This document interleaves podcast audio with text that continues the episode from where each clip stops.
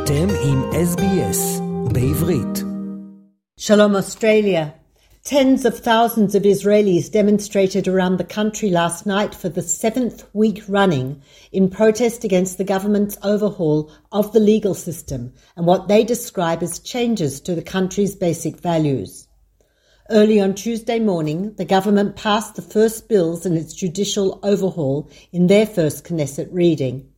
The legislation aims to cement government control over judicial appointments and revoke the High Court's ability to review basic laws. The bills need to return to committee for revisions, then go through two more Knesset readings before becoming law. The vote on the legislation came after tens of thousands of demonstrators gathered outside the Knesset, waving Israeli flags and chanting Demokratia, democracy. Prime Minister Benjamin Netanyahu celebrated the coalition's success, saying it was a great day and a great, a great night and a great day. Opposition leader Yair Lapid said, coalition members, history will judge you for tonight, for the damage to democracy, for the damage to the economy, for the damage to security, for you tearing apart the nation of Israel. President Yitzhak Herzog said there was a feeling of sorrow in the country. The Knesset on Wednesday passed its preliminary reading of a bill that would enable it to legislate laws that are preemptively immune to judicial review with a simple majority of 61 of 120 members of the Knesset. Questioned during a hearing of the Knesset Constitution, Law and Justice Committee, Committee Chairman M.K. Simcha Rothman of the Religious Zionism Party conceded that the right to vote would not be protected should the government's judicial overhaul package be passed into law.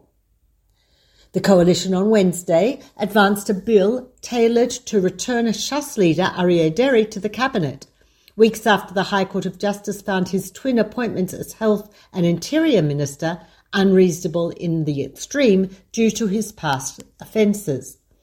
The bill eliminates court oversight over ministerial appointments. Also on Wednesday, the Knesset plenum approved legislation in a preliminary reading that would bring the Police Internal Investigations Department under the full direct control of the Justice Minister. Currently, the PID operates under the purview of the State Attorney's Office. On Thursday, the Knesset voted 58 to 43 in a preliminary vote to advance legislation that would expand the power of rabbinic courts, giving them the authority to hear again civil cases, a function struck down by the High Court in 2006. The bill, backed by the ultra Orthodox parties, would restore the power of state run rabbinic courts to adjudicate civil matters, provided both sides agree to such a move rabbinic courts significantly disadvantage women who are often pressured to submit to their jurisdiction. Prime Minister Benjamin Netanyahu's office announced on Thursday that he's authored an agreement with Defence Minister Yoav Gallant and Finance Minister Bezalel Smotrich, who is also a minister in the Defence Ministry, regarding the division of powers between the two. As part of their coalition deal, Netanyahu agreed to transfer control of the civil administration and coordinator for government activities in the territories, COGAT, to Smotrich's Religious Zionism Party. According to a statement from Smotrich's office, the deal will give him authority over most of the civil administration, such as the approval of settlement construction and enforcement against illegal construction in the West Bank, though the military will retain the power to demolish wildcat outposts in case of security and irregular events.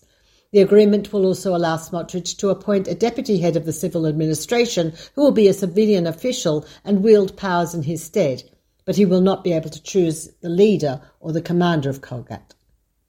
National Unity Party leader Benny Gantz criticised the move, saying the responsibility for dismantling the IDF and the Defence Ministry is on Prime Minister Netanyahu. Gantz, a former defence minister and military chief, wrote, This is a decision that will rip apart the chain of command, harm the security of Israeli citizens and our international standing. He added that since Israel's founding, Netanyahu was the first prime minister who put politics over security. The value of the shekel has weakened in the past week. International agencies have warned of political and economic repercussions, and several high-tech companies have begun to move their resources out of Israel in protest against the proposed changes to the legal system. Yaakov Frenkel, who headed the Bank of Israel from 1991 to 2000 and until recently chaired JP Morgan Chase International, on Thursday said that each day of the government's legislative blitz made the situation worse, as Israel's international image is dealt a serious blow and major companies and investors move elsewhere. The Knesset Finance Committee on Thursday voted 9 to 4 to pay for the upkeep of both of Prime Minister Benjamin Netanyahu's private residences in Jerusalem and Caesarea. The state treasury will also cover the expenses of his wife, Sarah Netanyahu, at any event, conference, or delegation in Israel or abroad. The budget budget for the Prime Minister and his wife's clothing expenses will rise from 45,000 shekel to 80,000 shekel. Israel's cabinet passed the 23-24 budget on Friday. Negotiations continued until the last minute, with some Likud ministers boycotting the vote. The budget law and accompanying economic arrangements law will now head to the Knesset.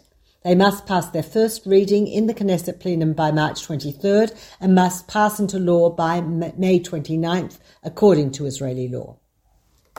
National Security Minister Itamar Ben-Gvir's office will receive a large increase in order to recruit thousands of additional police officers, over 12,000 new prison guards and hundreds of firefighters.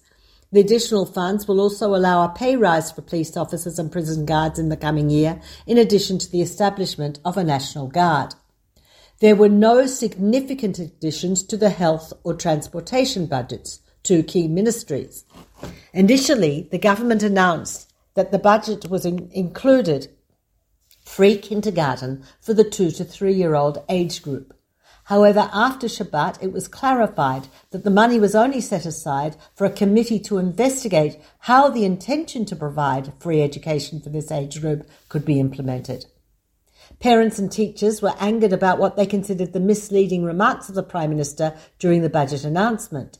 The strike action that teachers had been planning will now go into effect this week, meaning that teachers will not organise excursions, attend meetings, or do any work outside their frontal teaching requirements. Israel warplanes carried out a bombing raid against Hamas, a Hamas weapons workshop in central Gaza and a military site in the north of the Gaza Strip on Thursday morning, hours after Palestinians fired six rockets into southern Israel in an apparent revenge attack against Israel's incursion into Nablus on Wednesday. Soldiers surrounded a home in Nablus where three members of the Lion's Den organization were taking cover and demanded that they turn themselves in. A gun battle followed. Two of the suspects were killed inside the building while the third was shot dead while he tried to escape. All three had participated in shooting attacks against Israeli forces in the northern West Bank. Another eight Palestinians were killed in the gun battle and dozens more were reported injured. Oman will open its airspace to all carriers, the Gulf Sultanate announced on Thursday, allowing Israeli civilian flights to cross its airspace. The announcement said that as part of the Sultanate of Oman's continuous efforts to fulfill its obligation under the Chicago Convention of 1944, the Civil Aviation Authority affirms the Sultanate's airspace is open for all car- carriers that meet the requirements of the authority for overflying. Prime Minister Benjamin Netanyahu said the developments will turn into Israel into the central transfer point between Asia and Europe and the agreement will cut two hours off flight time to Australia. This is Peta Jones Pellach reporting for SBS Radio from Jerusalem. רוצים לשמוע עוד סיפורים? האזינו דרך האפל פודקאסט, גוגל פודקאסט, ספוטיפיי, או בכל מקום אחר בו ניתן להאזין לפודקאסטים.